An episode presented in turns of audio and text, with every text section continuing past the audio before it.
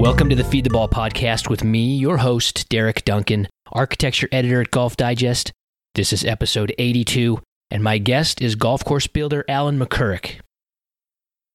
In the January 2023 issue of Golf Digest, we announced the winners of our Best New Course Award, along with the winners of Best Transformation and Best Renovation.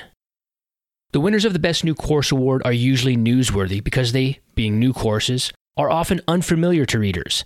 The announcement is sometimes the first widespread introduction or inside look of these courses to the golf world. This year's winner for Best New Private Course is particularly newsworthy because it is entirely off the radar of almost everyone and has been one of the most secretive golf projects in recent memory.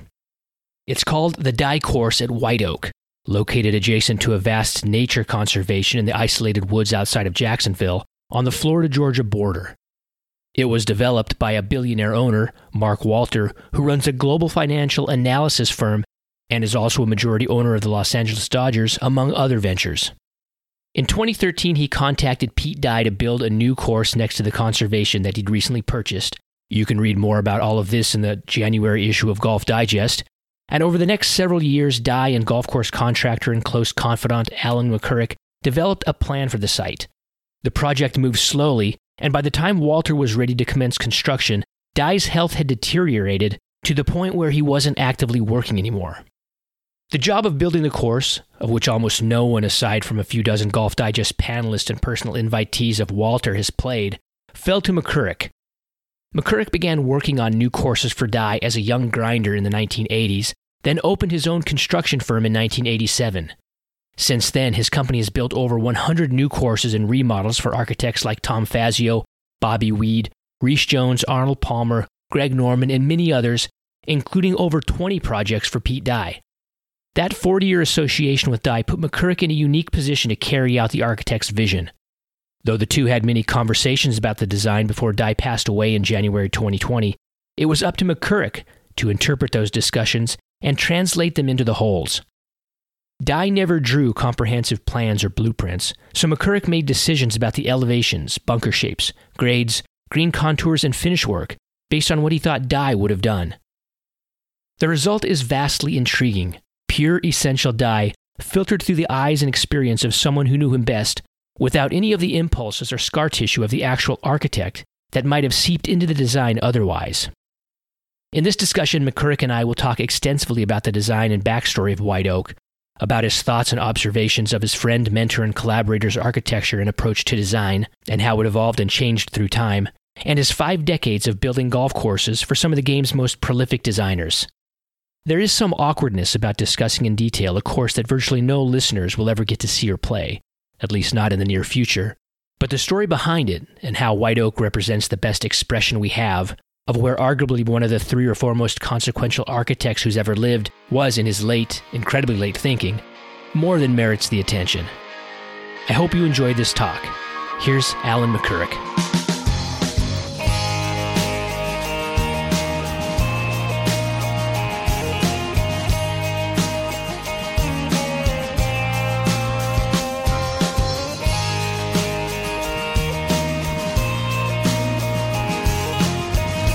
Never had a chance to spend any time with Pete Dye in person, but what I always think about when I think about him is I did have a, a chance to talk to him on the phone a number of occasions, and I don't remember how I got his phone number, but I would just dial it up, and it was always either he would answer this phone in his house or Alice would, and they would uh, it was often at night and i would just have this conversation with pete about whatever we were i was calling to talk about and he would uh, be sitting in his like reclining chair just talking to me and alice would be in the same room invariably and and he'd be watching television and we just have a conversation. It was like calling your your your grandfather and talking to him. One time we i was talking to him and asking him questions and he was watching the Golf Channel and they were showing a clip of a video of himself giving another interview, and he says, "I'm just I'm watching myself on television right now." yeah, he's pretty pretty uh, 100% authentic and unscripted for sure.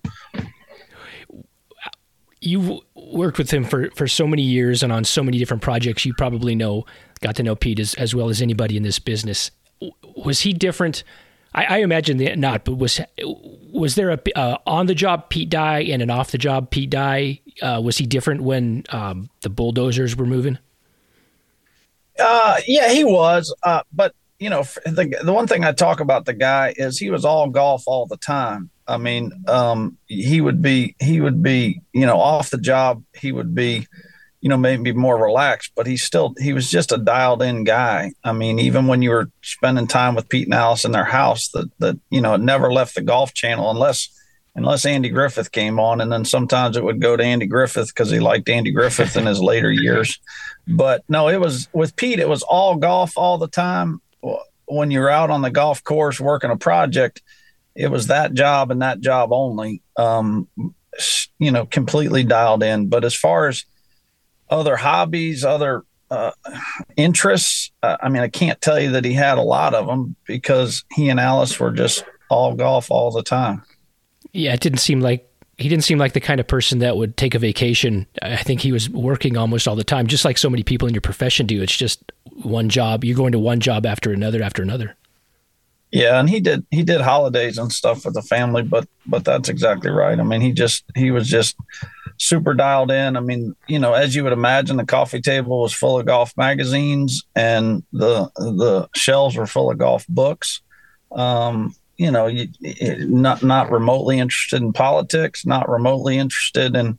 He was into the golf business uh, beyond just golf architecture. He was interested in the moves of the shakes of the PGA Tour. Alice, you know, kept a keen eye on the ladies' tours and you know struggles or what they may be going through. And but all opinions were based on all of golf all the time.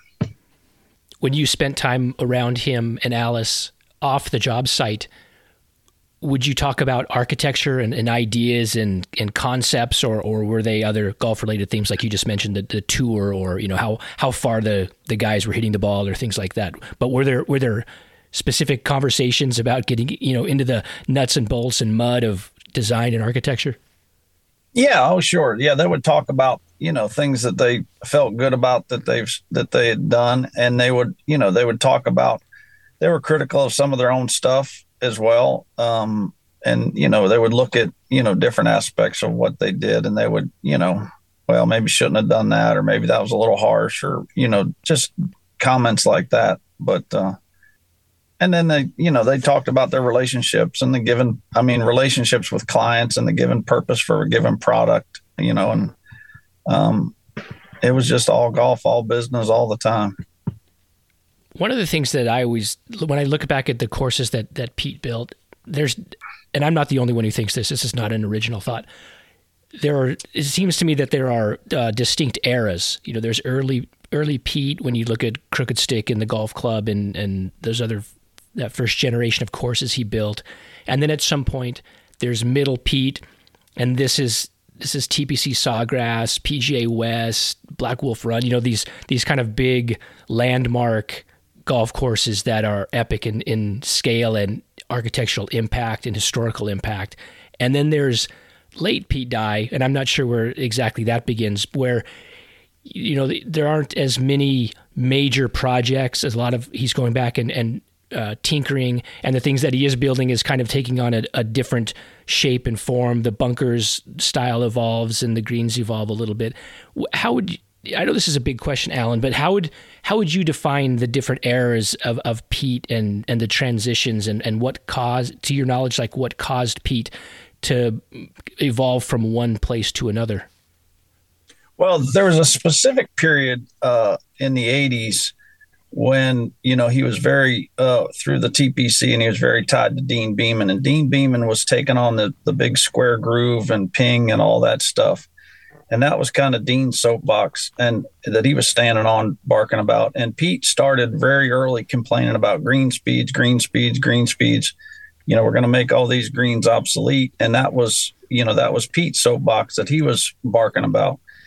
And Pete, I can tell you from from a point somewhere, you know, mid 80s to early 90s, um, you know, Pete always moved water off his greens in three primary directions, uh, three macro directions, let's call it. And you know, Pete's early greens, and not early, not not the not the golf club, not the crooked stick, not that early early phase, but that second phase. I mean, the, you know how dramatic were the first set of greens at the TPC, very dramatic, so much so that they ended up having to get dummied down some. But as as so he he he kind of tried to move with the industry, and I think, it, quite frankly, it was almost a mistake on his part. And you know, who am I to say the man made a mistake? But um, he followed green speeds, and he got softer, and he got softer to accommodate the twelve. You know, what was nine, then turned to ten on the Stimp, then turned to eleven, then turned to twelve, and then turned to thirteen.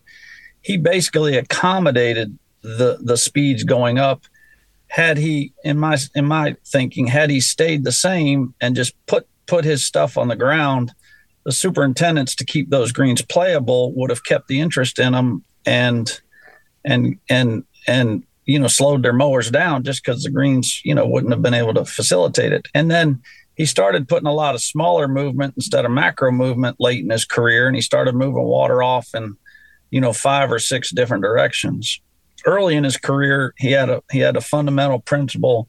You know, there was a fundamental guide, let's call it. I mean, there was nothing principled in terms of you know what Pete would do. He was willing to do anything, you know, that his imagination would put out there. That's the biggest thing that defines Pete Dye golf course architect is courage. I mean, the man, you know, his courage framed in a great understanding of golf. But he would he would he would put dramatic movement and there was always an event from one pin position to another pin position and then there's a basically a flat second putt. Well he started trying to put in a lot of small micro movement even flat trying to stump guys on short putts and that was his kind of his defense late in his career. Was water going off in five or six different directions. Oh what i was saying is in an early career he would he, he basically had one foot of grade change from the lowest point to the front to the highest point in the back.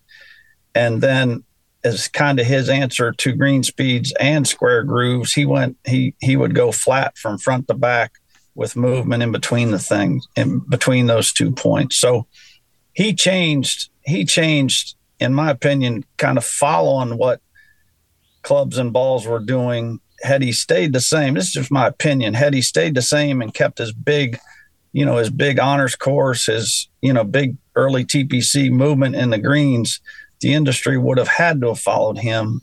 But his insight into where the green speeds were going led him to getting softer and softer and softer.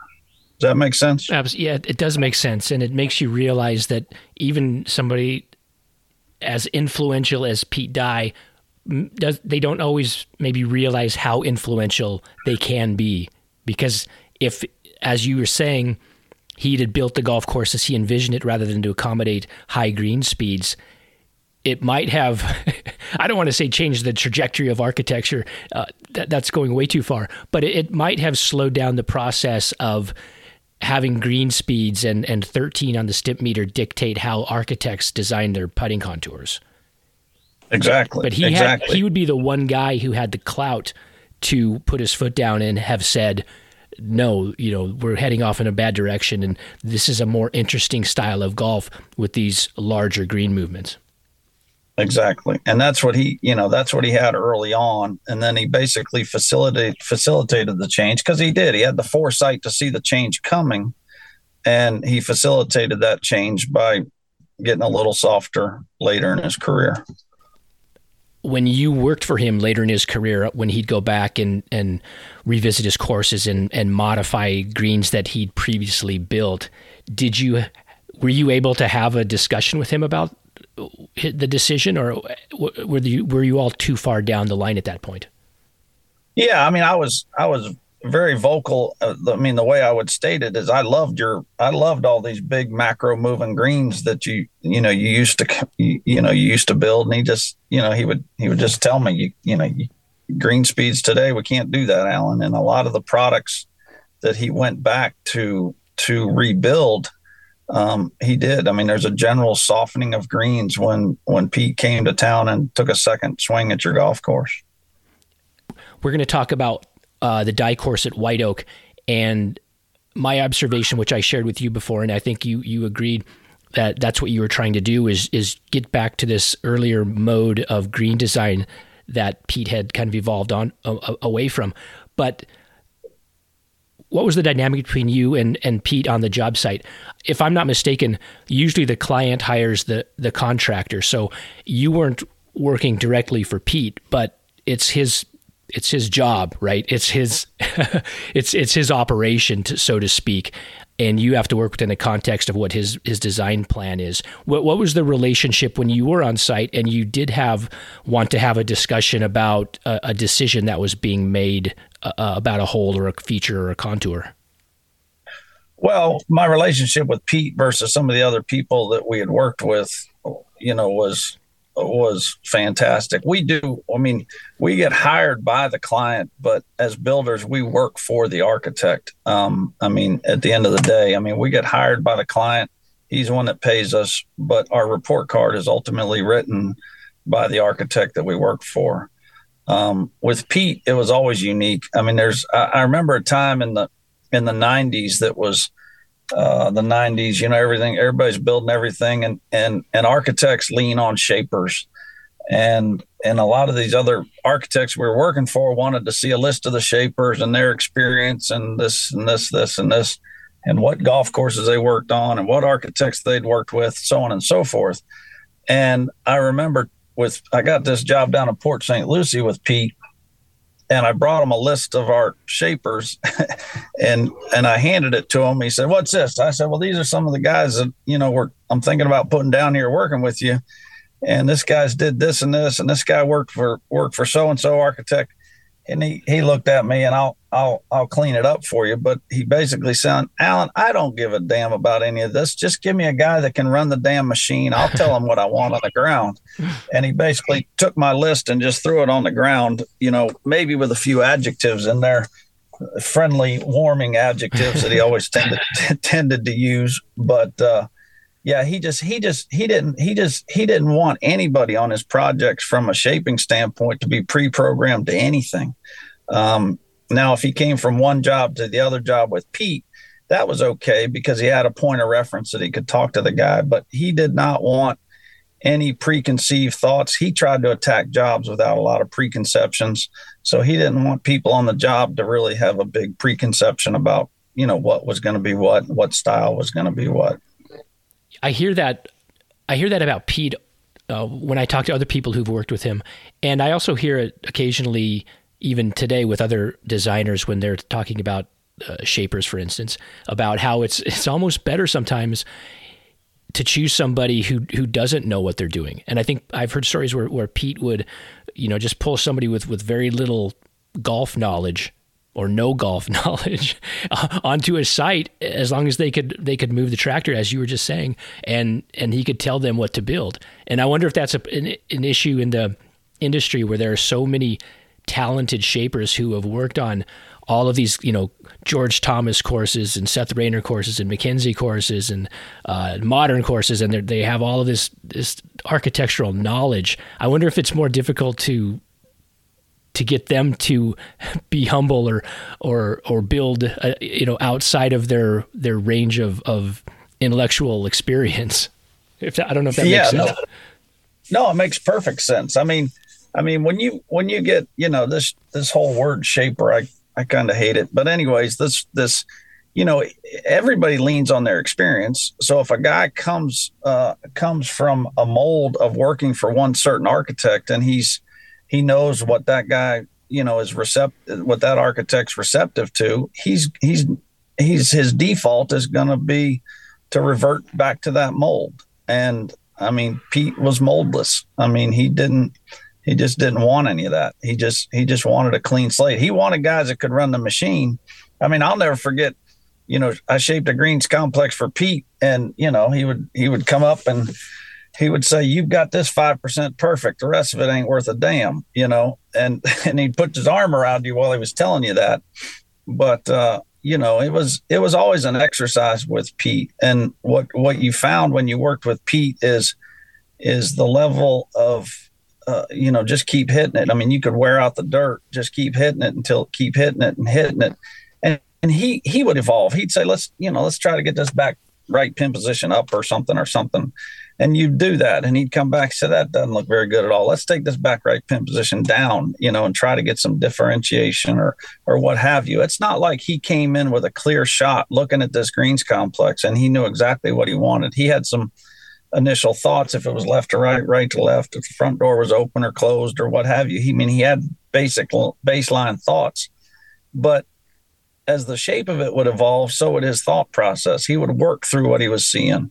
And if he liked some of it, he'd leave some of it. If he didn't like it, it was obviously gone. And so I don't know if that answers your question, but he, he, you know, he himself, it was an open process on, on everything you did with him. It was a, it was an evolving process while you're shaping the green. If, some architects, they give you a concept. They want you to meet that concept. Pete just, just, it was just an open book from the day, the first time you stuck a blade on the green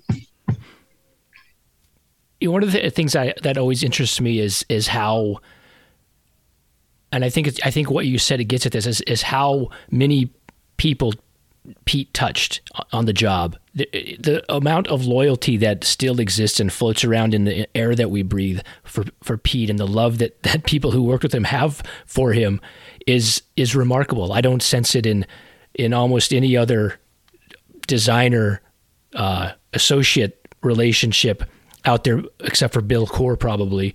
Um, but Pete just touched so many people, and they just remain so uh, you know touched by him. I don't know other, another way to say it. it. It's it's pure love. How is working a job for Pete Dye different than working uh, for other architects? And specifically, here's what I here's what I, I think the the answer may lie, other than just the personal relationship, is I'm sure you work a lot of jobs where you are handed a, a, set of technical plans and grading plans and you know irrigation and, and all of these these blueprints and your job is to produce them whereas Pete was known for not having any of that stuff and having stick stick figure drawings and like you know he'd write left right right left left right right you know and and but really it was just being developed as as he went along the specifics were. Did that was that uh, was one preferable to the other for you? Uh, was the the nebulousness of working with Pete ever a challenge? What was the difference between working for a, on a Pete Dye project versus a, an architect who produced a big set of plans? Well, you know, working with P- Pete was a tremendous. Uh, I mean, Pete was always uh, he was fun to work with, and and if you're working on a Pete Dye golf course, I mean, you weren't working in the ghetto. I mean, you're working on a pretty. You you always knew that what you were working on had the chance to be a pretty special project, um, because Pete's involved, and and Pete was fun. And I mean, let's not. I mean, one thing that can never be overlooked with Pete Dye is the damn man was a grinded hard worker. I mean, a grinded hard worker. I mean, you know, I had to learn that after I left Pete Dye you know, working for him daily. I mean, you know, Sunday was just another day that ended in Y. And when I started my little company, I, I you know, I would, I, I treated it the same way, and it got pretty lonely out there because I was the only damn guy showing up because everybody was quitting because, you know, it just wasn't enough. But Pete was a grind, grind it, grind it, grind it hard worker. I mean, he he he really was a hard worker and that you know obviously that led everybody else. And then there was an energy and an excitement about what you were doing. And i mean you knew you were working for a guy who was super passionate about what he was doing. And you just showed up and you turned on your ears and you got to work every day.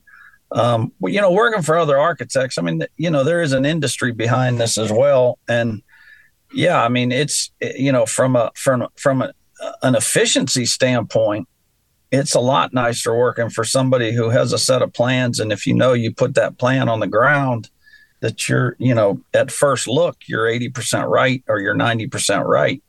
Um, that's efficient. There's an you know i won't say that pete's way of building a golf course is the most efficient way of building a golf course um, because there is you're using the eraser as much as you're using the pencil. I mean you're you're you're trying stuff you're knocking it down you're restarting and so there's some inefficiencies, but uh, there's also some energy that's created on a Pete Dye golf course. But to answer your question, we do both, and both are, you know, and I've built great golf courses off of paper as well.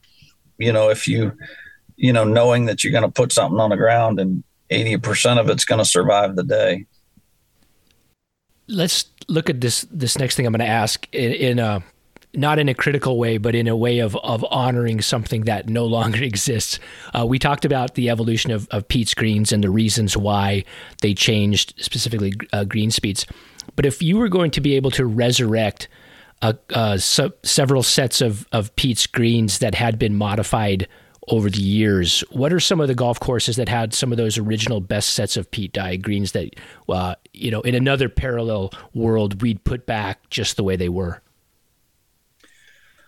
Well, and and you know, I can only I haven't been to every Pete Dye golf course, but I can tell you that you know some of the stuff, and I guess it may be guilty of a point of engagement too. The ones I was engaged with, but I mean, I wish, I wish, I wish that today's technology, if we could have found, you know, they've got this technology now where you can take, you know, all the grades and you can copy a green to its entirety. I wish the first set of greens at TPC were in a vault somewhere, uh, but they're not. But, you know, the Long Cove set of greens were phenomenal. The Honors Course set of greens were phenomenal, in my opinion. I mean, these are, again, these are the three move, these are the water getting off in three macro directions. I mean, there's probably others that I haven't seen, but you know, those sets of greens are, and then you know, you look at Harbour Town. I mean, right. Harbour Town, although right. they're just they just they're just so small that uh, you know that there's not a lot of movement, but the volume of movement that's in those small greens is magnificent. Uh, the original set of greens at the golf club up in New Albany, Ohio, I thought I thought were fantastic. I never saw the original set of greens at Crooked Stick, uh, so I can't speak to those. But um, again, I, I, you're asking my opinion, and my opinion's probably shaped by the era, and I just like that that early era stuff. Um, and uh, you know, maybe not as fond as as the water moving off in six or seven directions. Um, you know, as as he evolved to later in his career. Well, that brings us indirectly to White Oak, which uh, is such an interesting project and an interesting golf course, and and all the people that are listening to this are just by definition, you know, they're not going to know much about the golf course. They're only going to be learning about it uh, when they when they listen to this, and it started off in, in 2013. Um, and, and just so, some background for the listeners this is a, a golf course in northeast Florida outside of Jacksonville. Uh, it's out uh, attached to a conservation preserve. It's on the border of Georgia and Florida, and there's nothing there. I mean, there's nothing manufactured on this entire golf course. You know, there's, there's nothing made of a hard substance other than you know maybe rakes and uh, tee markers if they even put them out. I mean, it's just it's out in in nature. The the owner uh, approached Pete Dye and, and, and you in 2013 to map out this 18 hole this new 18 hole golf course for me. Um, what were the what were some of those early discussions that that you and Pete had about the concept for this course? Because I, if I'm not mistaken, one of the intentions that you discussed was to try to maybe go back to some of those earlier design themes that we've been talking about. Yeah, and we and Pete and I talked about that a lot. So we we met the client in 2013 and and and and a side note to this is is every there's what I call the Pete winter migration. Is Pete would always fly into Jacksonville, go to the TPC, and I would I was the butler. I was the the I would pick them up at the airport. We'd go to TPC a couple days. We'd stop at White Oak for a couple days. We'd go go to Harbour Town, and then from there we'd go to Kiawah, and then they would get a plane out of Kiawah, and I would fly back. And I always had Pete and Alice for this week every year during this migration. So from 2013 until construction started, I guess 2018, maybe there's a four or five year gap between the time that the client hired Pete and he finally gave Pete the go ahead to get started on the project. Um, Pete and I spent a lot of time talking about that. He knew what an opportunity it was going to be, and and we spent a whole lot of time talking about it. Um, I initially took down the map, the plans to Pete, the wetlands plans to Pete, And when I tell people that I was I was with Pete when he was doing the routing, I did not help him other than when he th- tore something up and threw it on the ground, I'd pick it up and put it in the trash. Mm-hmm. But I would just I would just show him I showed him, you know, where the wetlands were and, and we spent two days or he spent two days doing the routing and and I just spent three three or four nights down there with him. You know, this is all down at Gulfstream. And and he did the routing and then we submitted it and it got approved and we got all the permits, but it sat for four or five years before the owner pulled the trigger. So Pete and I talked about it endlessly. He was committed to putting in the pump stations. He was committed to the base grades of the pump stations and how to get the water. You know, Pete always, you know, get the water off first. Um, and we thought through that. And I brought up the idea of building the greens, you know, back in that that era. And and you know, Pete he never baptized it or you know P- in pete's way what he did was he said okay allan we'll see. You know okay allan we'll see. You know that's the best that's the most positive answer you're going to get out of him. We'll we'll talk about it when we get there. We'll talk about it when we get there. So you know it was it was discussed a lot. Um, and alice chimed in on it. And alice you know thought that that was kind of a you know a neat concept. And pete was would go back to green speeds he was always he didn't he he always very concerned about any superintendent. And he said you know the superintendent's going to maintain it like he's going to maintain it. So we have to build it like he's going to maintain it. Um, but uh, yeah we talked about those greens moving those in three directions. We talked about keeping the sight line simple out there. We actually moved a couple hundred thousand cubic yards of dirt off the property just so we could set this thing down in the ground and not on top of the ground so Pete and I had a lot of macro conversations about that golf course before we started. Yeah. It's it seemed to me when I played it that it was the in a, like an essential distillation of if you could get down to like the pure essence of Pete Dye, like if you could scrub away all the layers that had accumulated over the years and and polish that that gem, that's what this golf course was. It was like it's so fundamentally, you know, Pete Dye from the strategies, the the way the holes lay on the ground, the horizontal lines, and then you have you know the, the the the bunkers that that are sort of waste bunkers but they kind of bleed into the native vegetation and then you have like these greens that are they're they're not big greens and they do have more more contour and more action in them than you know anything that I think that I'd seen built by him in in a long time. It, it just seems to me like that it's it's just getting down to everything like an entire career's worth of, of architectural ideas and and tinkering and development and explosion and just boiling it down to like what is the the purest form of Pete Dye. And does does that make sense to you? And does is was that I know that probably may not have been at the forefront of your mind, your discussions, but it, it, do you see the golf course in a similar way? Yeah, that's fantastic. I mean, that's super, super well said. I mean, uh, you know, I guess I, I, I, ring the bell of success if a, an educated guy like yourself voices that kind of opinion. First thing, I'm excited you got to play it. I am too. you know? I'm one of one of like a few dozen people. yeah, I'm excited you got to play it, and I and I didn't know that you you, you had played it. Um, that's fantastic. Yeah, I think that that's probably very very accurate. Um, but you know, it's uh, you know, it's like it's like Pete would never write his own report card on a project, so it's kind of hard for me to hear those comments. But I, I I think that's I think that's fantastic. If it's if if every client, everybody that goes through that golf course consumes it like you did, it's a win. I want to ask this in a slightly um, different way. To, to, I'm trying to, you know, just seeing if there's there's uh, an element of of of theory behind theory behind this golf course, if if it exists. The site is not. It didn't really give you anything to work with. I mean, it's a very flat site. There's there's no natural movement to it. The only benefit is is that you know there's no housing development or anything else that, that you had to be concerned with. There were wetlands nothing that you you and, and pete hadn't dealt with before. But you know it's it's not site wise you know dramatically different from than something like Dye Preserve or, or medalist or or old marsh or that type of of property. So it, it's similar to other de- designs in some ways but in your mind what makes white oak different from other Pete Dye designs? I mean, you know, I think at the onset, and and a lot of those that you just said have have pump stations and and have the ability to take the golf course down into the ground instead of sitting on top of the ground and and getting grade change without having to go up. Mm-hmm. And whenever you go up, you pollute the horizon line so bad. You know, you just get that. You know, the horizons. You know, it is a very typical Florida site. There's nothing special about it. Um, it's not an ounce better or an ounce worse than 90% of the sites in Florida. It's, it just is what it is.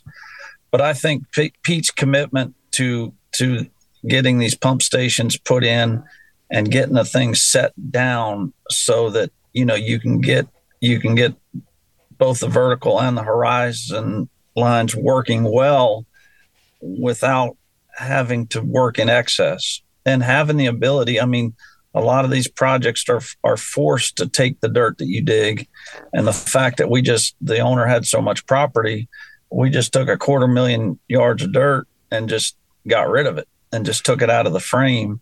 And these were all things that you know Pete was very much aware of uh, that we were going to be doing. These are all directives that came from Pete. Um, I think that macro step, I guess drainage led it, but the fact that we could take that golf course, a golf course in Florida. I guess maybe we had a little bit more freeboard than some golf courses in Florida. It was dead flat. So I'm not going to say there was more topo.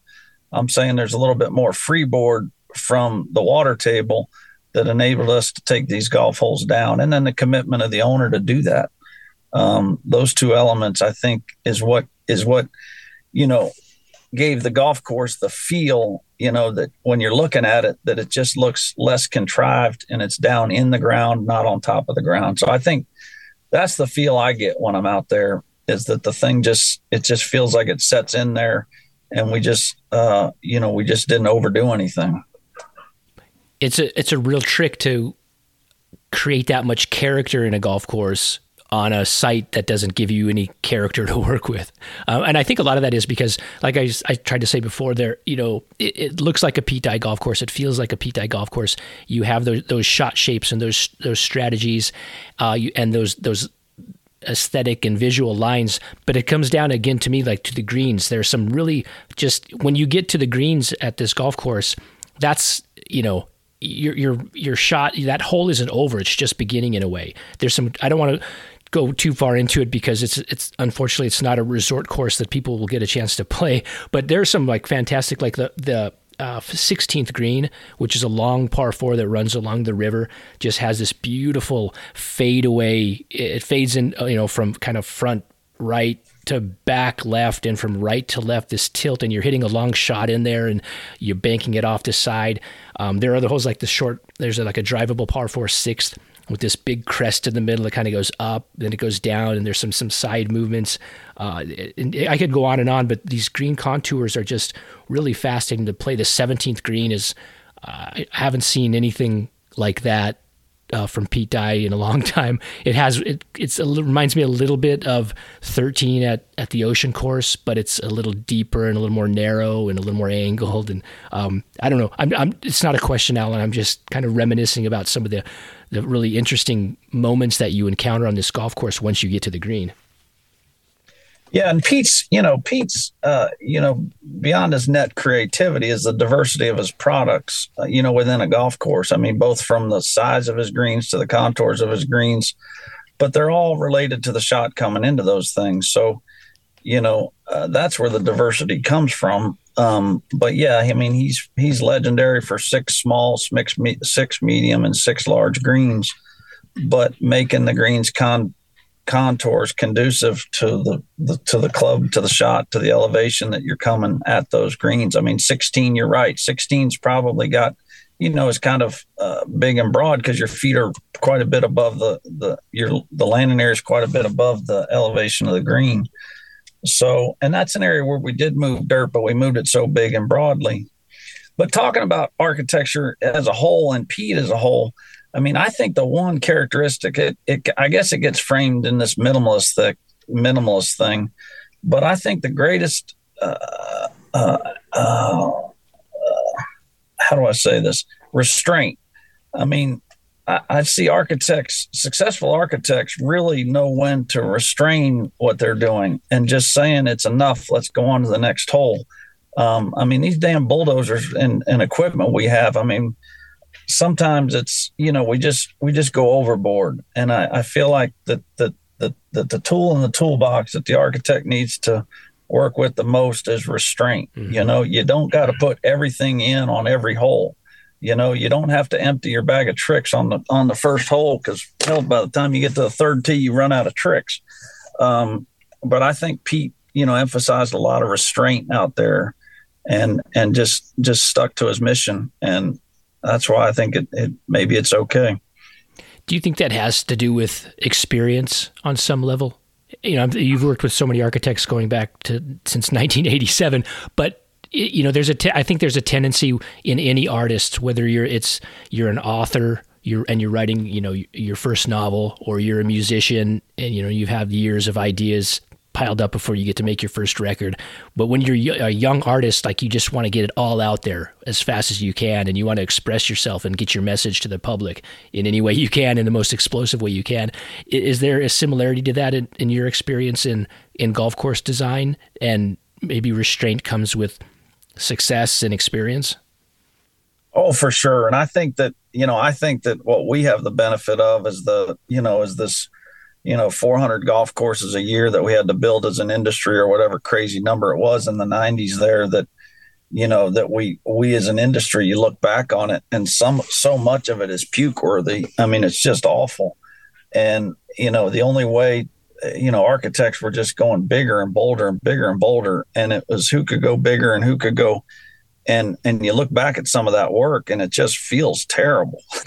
I mean, it just yeah. it just feels bad. So so yes, I mean, artists, architects, you know, all in the same. I think you know, eh, getting back to to sometimes simple is just you know simple, simple, and just yeah, I think we overthought it. And I think, yes, I mean, I think restraint, restraint, restraint is just to, um, you know, to not overload the palette. You know, there's, you're dealing with one greens complex, you know, it's one frame. Uh, you know, don't try to load the frame so, so heavy.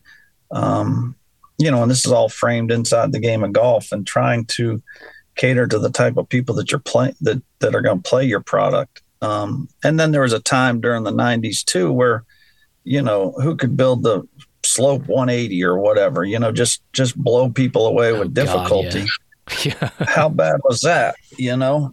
And it, but everybody was just looking for a mark in the marketplace. I mean, how do you define yourself in a busy marketplace? You just keep getting a little bit more outrageous than the last guy. Um, and so, yeah, I think, I think, I mean, the this I don't know what this minimalist thing means. I think it's a it's a good form of restraint is what the word minimalist minim, minimalist is. Yeah, and you couldn't. I mean, in the, in one sense, you wouldn't call White Oak minimalist, but I think that's what makes it so effective is this concept of of restraint. Uh, you know, Pete definitely was guilty of of going balls to the wall and you know doing things. Now, at least he was the first one to do these things initially. Then everybody, so many people tried to piggyback on what he did, but you know he he built some very explosive loud golf courses. But White Oak is is is different. You know, there's a rhythm and a cadence and a and a theme to it, and it's consistent throughout the entire golf course. It's really it's it's just it's like an um, it's like a uh, like a piano sonata kind of playing off this this same note a very interesting one but it's just it, there's not a lot of it's not bohemian rhapsody where you're changing shifting gears and going from rock to opera back to ballad to rock you know what i mean?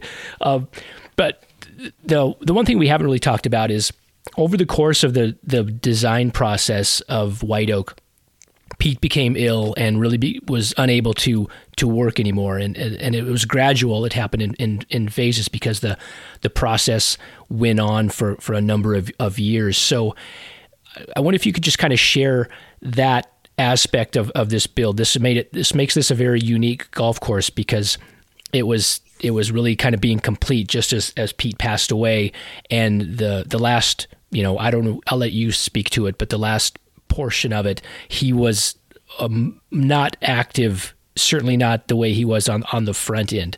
Um, at, what at, at some point, Allan, you must have known that you were going to be the one that had to take this golf course across the finish line. Is that true?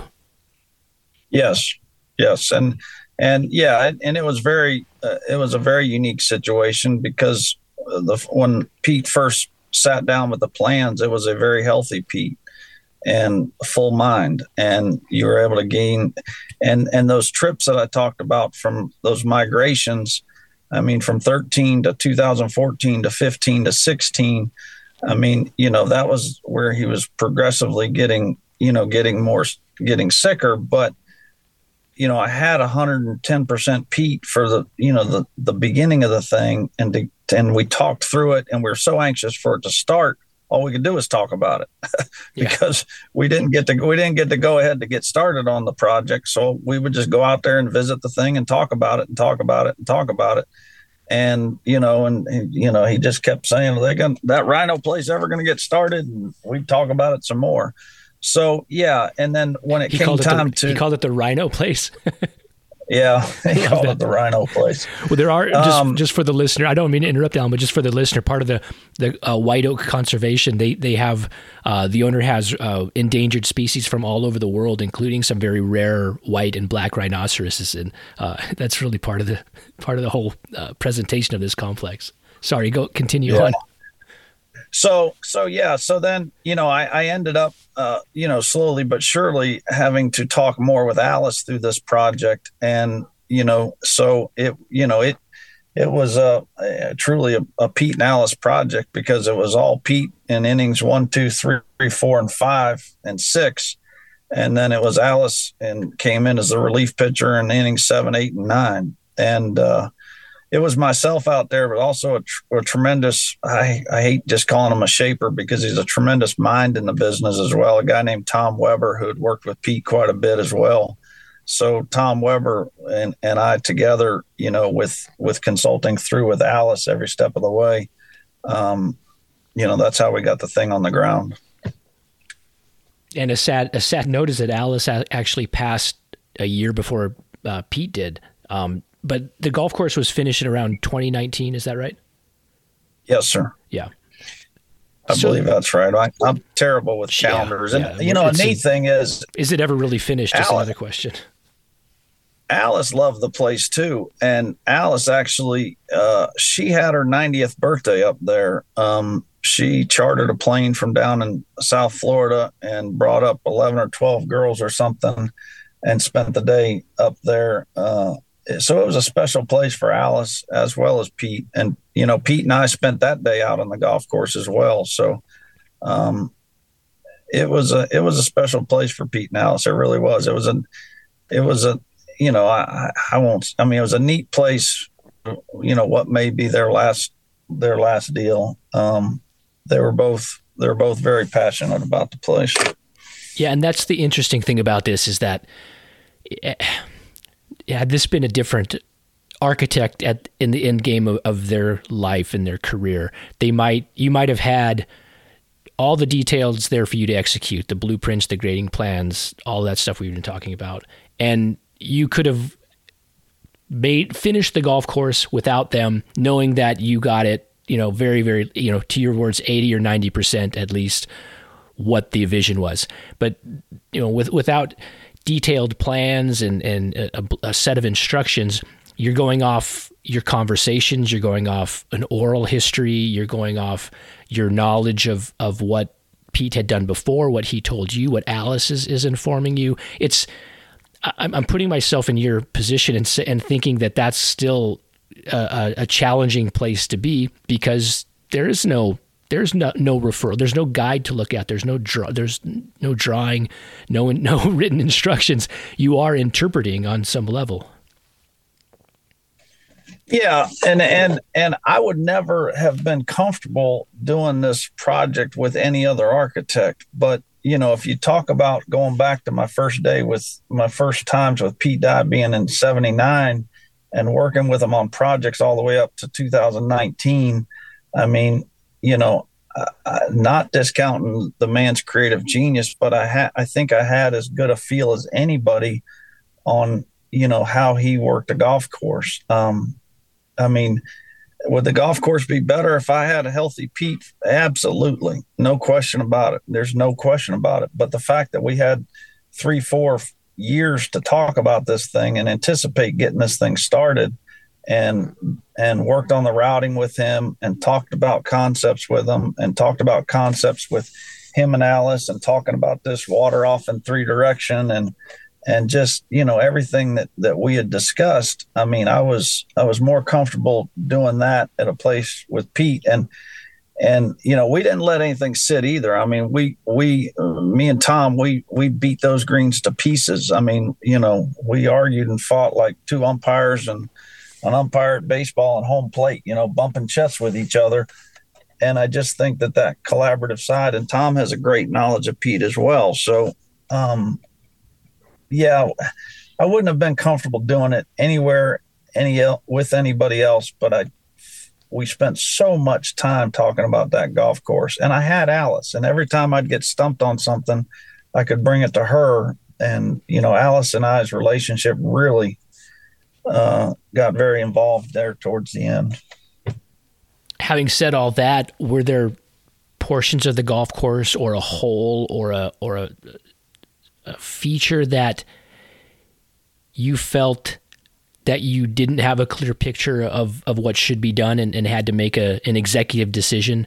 For I, I want to say that that I I heard caught wind of the 13th hole. There was seemed to be uh, some discussion behind the scenes about what that hole was going to be that be like. Yeah, you've done your homework, Derek. you, you, you've done your homework. Yeah, the 13th hole was one that um, that we kind of struggled with. Um, and uh, actually, I, I, ended up talking to PB Dye about the, the 13th hole, and and I did bring PB out one time, and and he rode the golf course with us, and I had, I had a long standing relationship with PB. I mean, he was my boss in the summer of 1982, building the honors course. So PB wow. and I had a very good relationship, and uh, so so I brought PB out. I mean, I, I you know I also took trips. Uh, I had never been to Whistling Straits during the progress the process of this job. I went up to Whistling Straits and I tried to, you know, immerse myself in some of the Pete that I haven't seen. Um, but I had I had seen Crooked Stick. I had seen the golf club. The golf club, you know, is is a real deal Pete deal for sure. Um, so I tried to immerse myself in other things. But yeah, I got I got a little. You, you can't do 18 holes, and it was a two year build for us too. It was a long construction window for us uh, because of all the drainage elements and the, the, the specialty construction that's involved out there. So yeah, we had a lot of time, and and yeah, you get stumped. I mean, you kind of you don't you know you kind of. So I leaned out on 13 and got some ideas and incorporated a little bit of that for sure in the 13th hole. It's a neat hole. And it's a short, it? yeah, it's a short uh, drive and pitch par four uh, with some center, uh, like staggered centerline bunkers. You stand on the tee and you just kind of see their little eyebrows of sand, and it really makes you think, what what's my line? You know, do I play to the right, to the left? Do I have enough, you know, in the bag to get over them, what's on the other side, uh, you know, what's the angle in. It's, it's a pretty complex little hole for only being, you know, 350 yards or 330 yards. Yeah, I was out there last week with a tour pro, and we are standing on the tee, and and he and I talked about that, and and uh, and he's, you know, his, you know, the reason I said I I wasn't too excited or didn't like it was because it's the only tee shot you you put your feet on the tee, and you're like, what you know you're not it's not clearly defined what asked what's asked for you off the tee. And this tour pro told me uh, he said well that makes it perfectly acceptable because if you got you know 17 other tee opportunities where it's clearly defined and this one puts a little mystery in your mind that's not terrible. So he walked me off the cliff a little bit. Um, i guess i guess having to do it all over again i might have done something different. Um, but then again, I've, you know, any architect, there's never an arch- architects hate going and seeing their, and I'm not an architect, I'm a builder, but hate going and seeing their product after the fact because there's always wish I woulda, woulda, shoulda, couldas. Um, that's why Pete, Pete, you know, Pete was the worst guy to come back to his golf courses because, especially if the owner usually, you know, gave him the opportunity to stick yes. the shovel back yep. in the ground he surely would. Um, you know, just because he he just he just always thinks the next idea could be the best one, so he's just constantly grinding things. But yeah, the thirteenth hole that that's it's definitely a little different. But there's 18 of them, so you know you can't get perfectly comfortable 18 times. For what it's worth, I th- Allan, I think it works too. You know, it, it's a, it's a change of pace, and and once you, and it's it's very playable at the same time. You know, it's probably causes you consternation one time, and then after that, you know, you you have an idea of of what you've got in your game that day and what line and that green is really interesting too with that angle so that would where the pin is affects it. It's a complex little hole. It, i think it works really well. Um, just to kind of let's i want to pull back in the remaining time we have left and and ask you just some some general things about your your career. And we you, we touched on this a little bit but just i'm curious how you think that the the the job of building golf courses eh, has evolved from where it was 30 years ago. We we talked 30 years ago and you know in the 90s and early, even early 2000s that you know hundreds of golf courses were opening and so many were were probably shouldn't have been built. I think it's safe to say that and very few are continue to be compelling golf courses. But from the construction side and your viewpoint on the business, how has how has that evolved or changed since those days? You know, maybe I've I've just participated in the involvement, evolvement, and the change over the last forty years. Um, so I've participated, and I don't. I just. I mean, I just don't. I mean, it's changed for sure. I mean, there's some of this technology that's available now, um, but as far as you know, 18 tees and 18 greens. I mean, uh, you just it's it uh, it's it's still very very similar. I mean, um, I mean we're building USGA greens just about like we did over the years, and I mean everything, every component of it is is still, you know, like Pete would say, you know, just drainage, drainage, and drainage, and if you screw that up, put in some more drainage. Um, I mean, I, I can't see a huge level of, of change over the last 40 years. I mean, the business has changed. I mean, you know, you you know, back when I started, it was I didn't really even know there was a business. I just go out there and work with Pete and build a golf course. But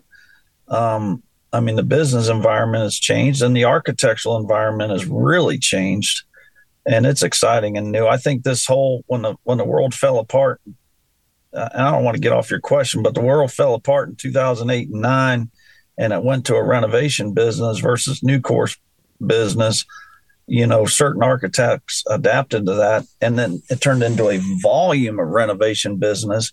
And that opened the, the door for a lot of new new guys to come into the industry, both architectural and builders.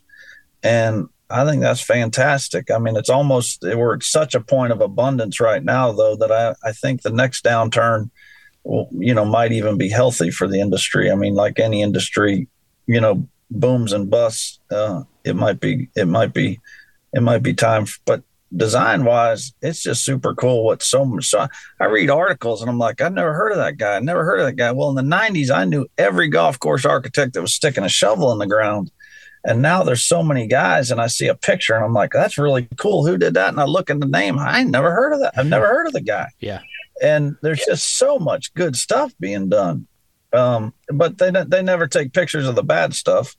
Um, that, that never gets published, but uh, but there's just a lot of good stuff being done by a lot of a lot of people, both builders and and um, and architects.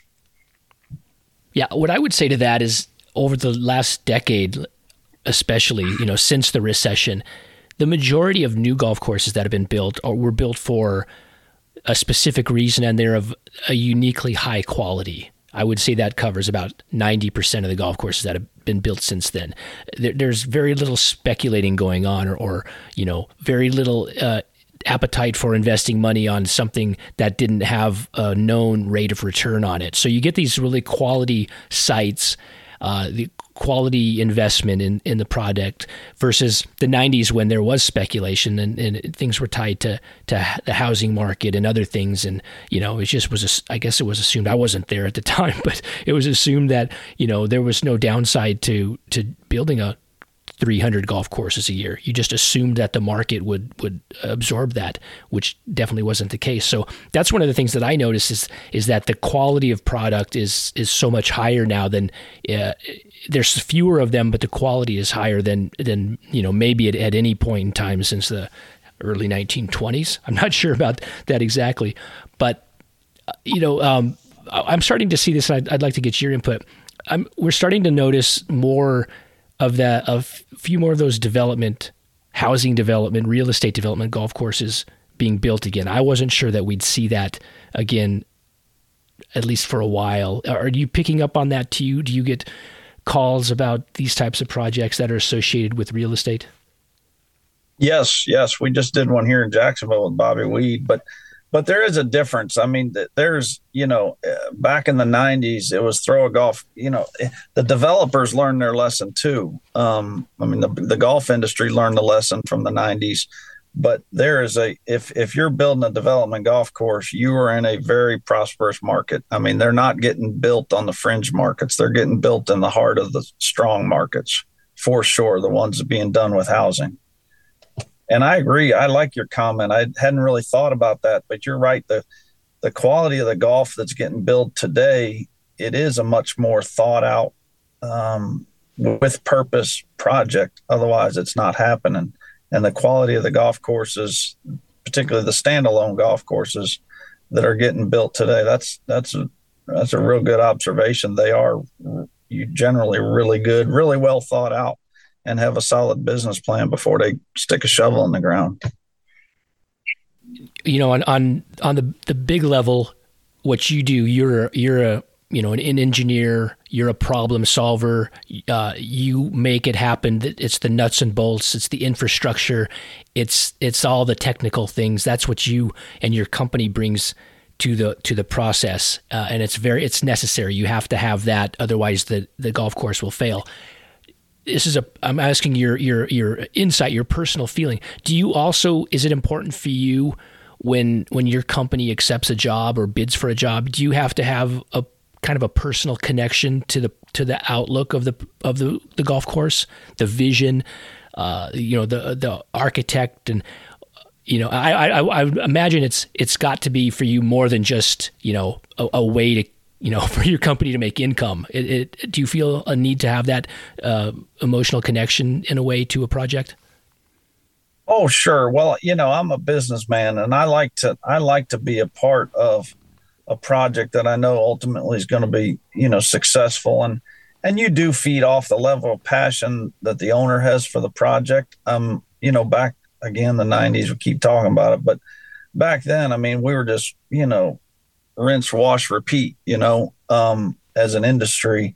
But now, when you get the opportunity, and you know, we're doing a really cool renovation over in Tallahassee with an owner who's super passionate about it, and I love passionate owners. I mean, I love to have an owner that's that's you know into it and and engaged. Um, I mean, those to me, I mean, you know, sure they can drive you a little crazy, but um, I I would much rather work for for a super engaged work with a super engaged architect, a super engaged client, get a golf course superintendent in there that's got more yeses than nos, and just you know the whole team pulling the rope in the same direction, and that's that's what makes building golf courses fun. I mean, when you've got everybody involved pulling the rope in the same direction, eh, and a passionate owner, passionate architect, and it's still it's still even after all these years, I get fired up and it really puts an onus on on on our company to perform for that guy. I mean, this guy's, you know, he's building, you know, he's not building twelve of these damn things. He's building one of these things,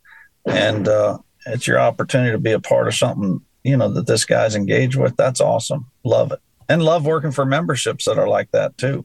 I mean, we obviously like working for memberships that kind of get consolidated to one or two voices. Um, you know, the committee designing the horse and the camel story for sure, but I love working for passionate clients.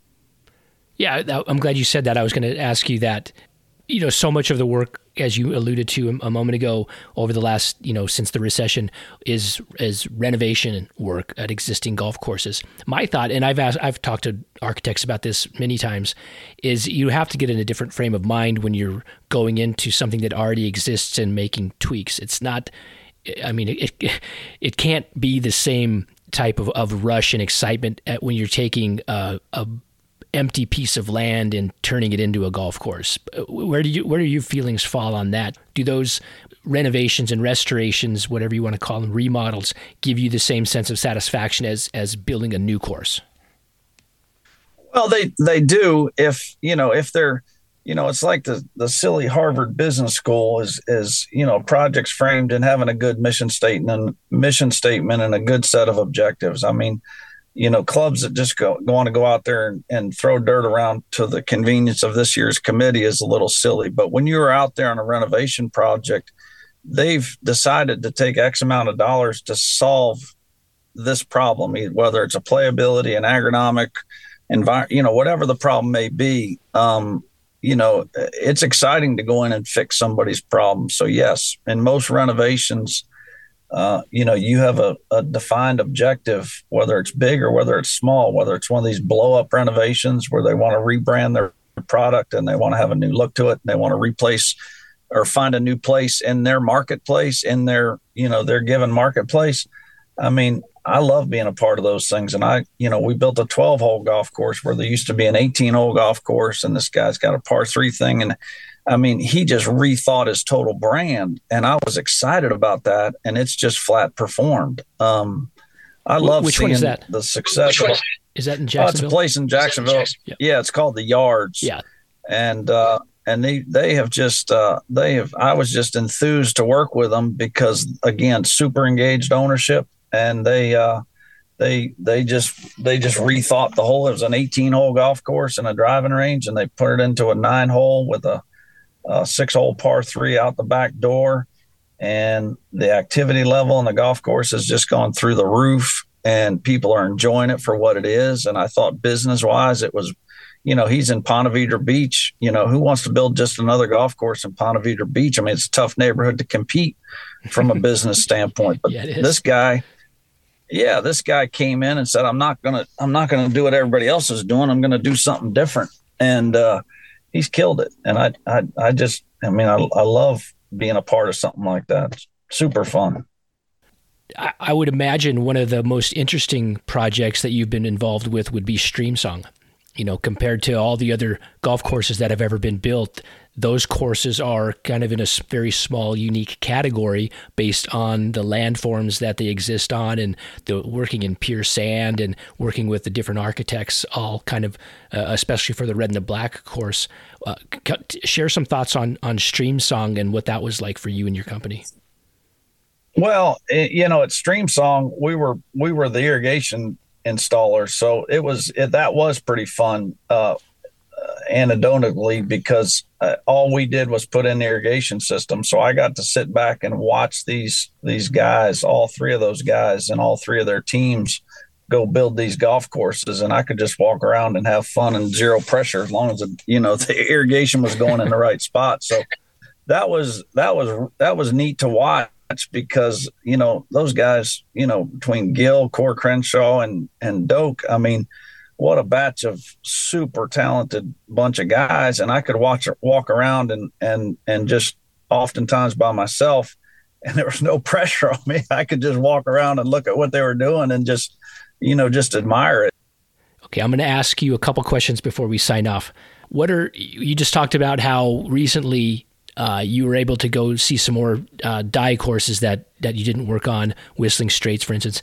What are your personal top five Pete Dye courses? Courses that that you want to go play? Uh, I mean, in no particular order. I mean, the ocean course, uh, the early stuff up there in in, uh, in Wisconsin. I mean, Whistling Straits is great, but I thought that I forget the name of the first one. I thought was super cool. Black Wolf Run. Um, yes, Black Wolf Run. I thought was super cool. The honors course is super cool. Long Cove, Harbor Town, TPC, and the golf club. the golf club up in New Albany, uh, Ohio. Um, not teeth of the dog, but um, I would say that was the batch. Those are, I don't know if I gave pretty good ones. yeah, I don't know if I gave you more than uh, more than five. It's, um, yeah. I mean the the stadium course, you know, in, in Sawgrass. I mean, I I think that's you know uh, love or hate what's sitting out there.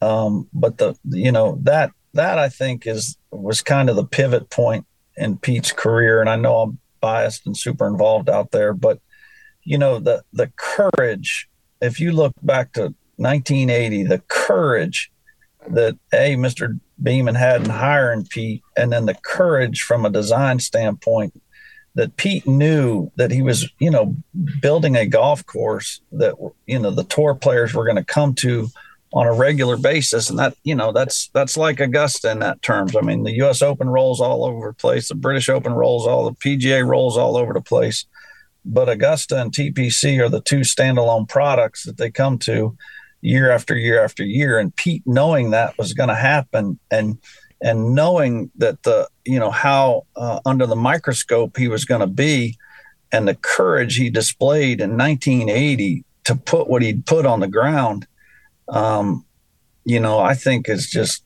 remarkable. I mean, if you really got to put yourself in in 1980 and 81 and where golf was, but you know, that's Pete Dye. I mean, that's just, you know, courage surrounded by a great knowledge of the game. Um, I think that, you know, uh, love or hate the golf course, but respect, respect the, the courage that the man had to put it on the ground like he did. Um, that's why, you know, I'm biased, but I think Pete is, you know, is, uh, you know, he is the Michael Jordan. I mean, I've said whatever the, the Mount Rushmore, whatever, but I mean, the, the to do what he did there is just remarkable. And I don't know, you know, everybody would have put something on the ground out there, but Pete's willing to get as close as he did to that knife's edge of of courage and uh, outrage and just but it's all surrounded in a solid knowledge of the game of golf. I mean, the guy was a great golfer and understood the game of golf and Alice understood the game of golf and I thought, you know, that can't be overstated in Pete's career for sure. Yeah, I don't think I could have said it any better, Allan. And I agree with you. If if you asked me my top five in order, I still think as as much as I love Ocean Course and Whistling Straits and you know the the visceral experience of playing there, how how rich that is, I still go back to to TPC. That's the golf course that I would want to. I you know as as tough as it can be, I'd want to play it over and over again because I think there's so much nuance in it. I think the variety of holes, the shots that you're asked to hit. Each hole to me is is it's such a, it's its own challenge. It's 18 epic mythical challenge is in in one 18 hole round. And in architectural conversations, you often hear that that Harbour Town was kind of like the turning point in history. It's one of the most influential golf courses, and and I, I used to believe that, but the more I think about it, and based on kind of even what you just said, I, I really think I would shift that and say that TPC was maybe one of the most modern, influential courses more than Harbour Town because after Harbour Town, not that many golf courses were built. The 70s were a really uh, a quiet time for architecture, and and and all of those things that Pete built kind of went. Th- those ideas, those forms. Even Pete didn't build a lot of golf courses in the 70s, and th- those ideas kind of went dormant, and then they resurfaced in the fashion of TPC, and it happened right at the beginning of a giant construction boom, right at the point when uh, it put it on television. It, it was so influential to other architects and developers and real estate. Uh, real estate developers and, and everybody wanted an island green and wanted pot bunkers and bulkheading and just for the sheer impact that it had on on what came after it. I mean TPC is you'd be hard pressed to find a, a golf course up to that point that had a bigger influence on the direction of golf course architecture. Yeah, it was. I mean, yeah, the chicken or egg of that era, and and you know, and when I have quiet conversations with golf architects, I mean, you put a mic in front of them and they say one thing, but when you just talk to guys, I mean, guys, they they see it, they know it. They, I mean, he is he, you know, some of the older architects, I mean, that were competing with Pete in in that era for projects and stuff. Um, you know, they they all recognize that. And you talk about you know, uh, Whistling Straits and Kiawah. I mean, you know, our man Pete would say Ray Charles could build something decent out there because the property was so good.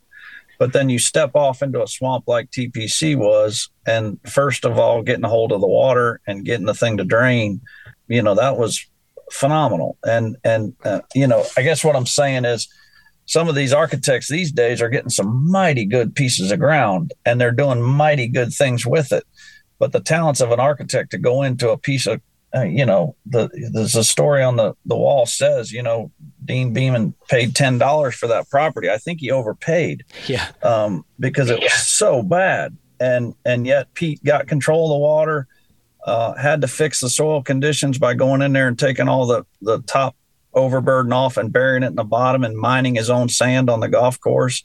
And pete did this without a company. He hired he just hired guys and it was totally i mean there was probably him and a guy named dave postaway there was two guys out there who had ever built a golf course before knew anything about what they were doing and they just assembled around that knowledge and built that thing. I mean and then i think about pete who i think was 56 or 57 years old at the time that thing was being built. Um is that right? I think that's pretty close to right. Mm-hmm. and the en- the energy that he had and the grind and staying at the Holiday Inn and feeding his dog out of the out of the uh, the Toyota and just just everything everything associated. I mean, that man was all in and had an energy level to produce at the age of 56 or 57 that, whew, he could get after it. And again, Sunday was just another day of the week. I mean, it was daylight to dark out there every step of the way, and and he just brought an energy to it for sure. He knew what he had he knew he knew his opportunity too. I mean, he was ultra focused on that thing, as Alice was too. I wish I could have seen it in the first iteration. You know, you see those early pictures yeah, from that first too. year, and there's, yeah, I mean, it, it doesn't look anything like it looks now. It was so raw, and the sand and the the long grasses and the textures, it, it looked just so cool. You know, and that every, you know, they they you think that was a, a, genius and you see everybody going to these rough edges nowadays but that was almost a function of the technology. I mean we had a single row irrigation system meaning we only had one set of sprinklers going down the middle of the road with these 690s we might have put two rows or added a bump head or something in the landing areas. But the reason the edges of that golf course looked rustic rough or looked like crap however you want to say it is because there was no irrigation and there was no maintenance out there and the irrigation would not reach out there. So what grew what natively grew. But yeah, those early pictures are just gorgeous. And then you got to just watch the evolution. I mean, that golf course has got to serve too many purposes these days to to be that anymore. You know, I mean, it's a resort golf course for a big sum of the weeks, and so you know, it'd be hard pressed to to you know to walk fifty thousand fans around that thing, you know, every year and and all the service and trucks and everything. So those are good memories, but it probably never really has a place to go back to that level of rustic, you know. No, I, am imagining around it. Sawgrass right now is already probably six hours. Could you imagine if you you know you had that unkempt look, you know, and that's with everything perfect. Yeah. I'm, I'm going to ask yeah. you one last question, Allan. I, um, you talked about the the yard in Jacksonville and, and how fun that was. What's a, a golf course that you were involved building that you don't think gets the attention or accolades that it deserves? It's a chance for you to kind of shine a light on on a underdog course. Well, I'll tell you, uh, that one is a little easier for me, and I and I hate to stay, say so zip code, but there's a golf course in Jacksonville called Timuquana, and and it is an old golf course that's recently gone through a restoration by Bruce Hepner. Yep. And and when somebody says, you know, they're coming to Jacksonville, what do I got to go play? I mean, the TPC is always there for the taking, and it's it's got a warm spot in my heart. But uh, that Timuquana is my favorite golf course in this city to go play on a daily basis. Uh, it is really, really, really good, super good place. You know, Harbor Town uh, has got a spot in my heart for sure. And then I, you know, I haven't, I've never actually played the golf club up in New Albany, but it is a super neat place too. Um, what was your question? The under the radar one? I'd say I'd say ah, Timuquana. Hard to say it's under the radar because they're playing some events on it nowadays, but it's it's super cool. You, you know, it's just awesome. And White Oak. I mean, obviously White Oak's you know kind of a neat thing. It's hard to talk about it because not a lot of people get to see it. I was super glad to hear you played golf. I'm, I'm, anxious to get off this interview with you so that you can tell me what you really, th- I mean, tell me something bad about it because I'm not getting enough input on the thing. I'm anxious to hear, you know, some constructive criticism. You know, when you're working with Pete, you get plenty of it. But when right, you build a golf right. course and nobody gets to play it much, you don't get a lot of, you know, healthy buddy criticism, I guess I'd say. We spend a lot of time on this podcast talking about Pete Dye, and deservedly so, in my opinion. Dye might or might not have been one of the sport's greatest architects, however you choose to define that. That's a subjective assessment. But where there can be little doubt is that he was one of the three or four most influential. People who alter the trajectory of their field, who change the way their peers and competitors go about their work, usually come once every generation or two. From the late 1960s until the mid 1990s, golf course architecture was Pete Dye. Despite the success of Tom Fazio, Jack Nicklaus, and others, Dye remained the gravitational force of that era, and his best work continues to stand up today. What's interesting about White Oak is that it represents a return to basics. Not that it's a basic course, but it feels far more like his work from the early 1980s than anything else he'd built in decades. This would be the equivalent to Picasso or Monet, or Scorsese or Tarantino, going back to the modes of art in which they first began as their final act of disruption. What could be more radical and courageous than that? It was truly wonderful and fascinating to talk to Allan MacCurrach about the way Dye designed and the way he worked on so many projects with Dye, including White Oak. What a co pilot seat to be sitting in. I hope someday more people will get to see White Oak. For now, we have some great photography and videos of the course up at golfdigest.com. Please share this episode with anyone you think might be interested in learning more about Pete Dye and White Oak Subscribe to the podcast if you haven't clicked that button yet. I'd love to get feedback on the podcast, so hit me up on Twitter and Instagram at FeedTheBall. And go to feedtheball.com to listen to past episodes with other people who are close to Dye, like Bobby Weed, Jim Urbina, Tim Liddy, and his son PB Dye. Thanks to Allan MacCurrach for joining me. Thanks to the Sundog for the music. Please do your laundry in cold water. And until we get a chance to do this again, adios.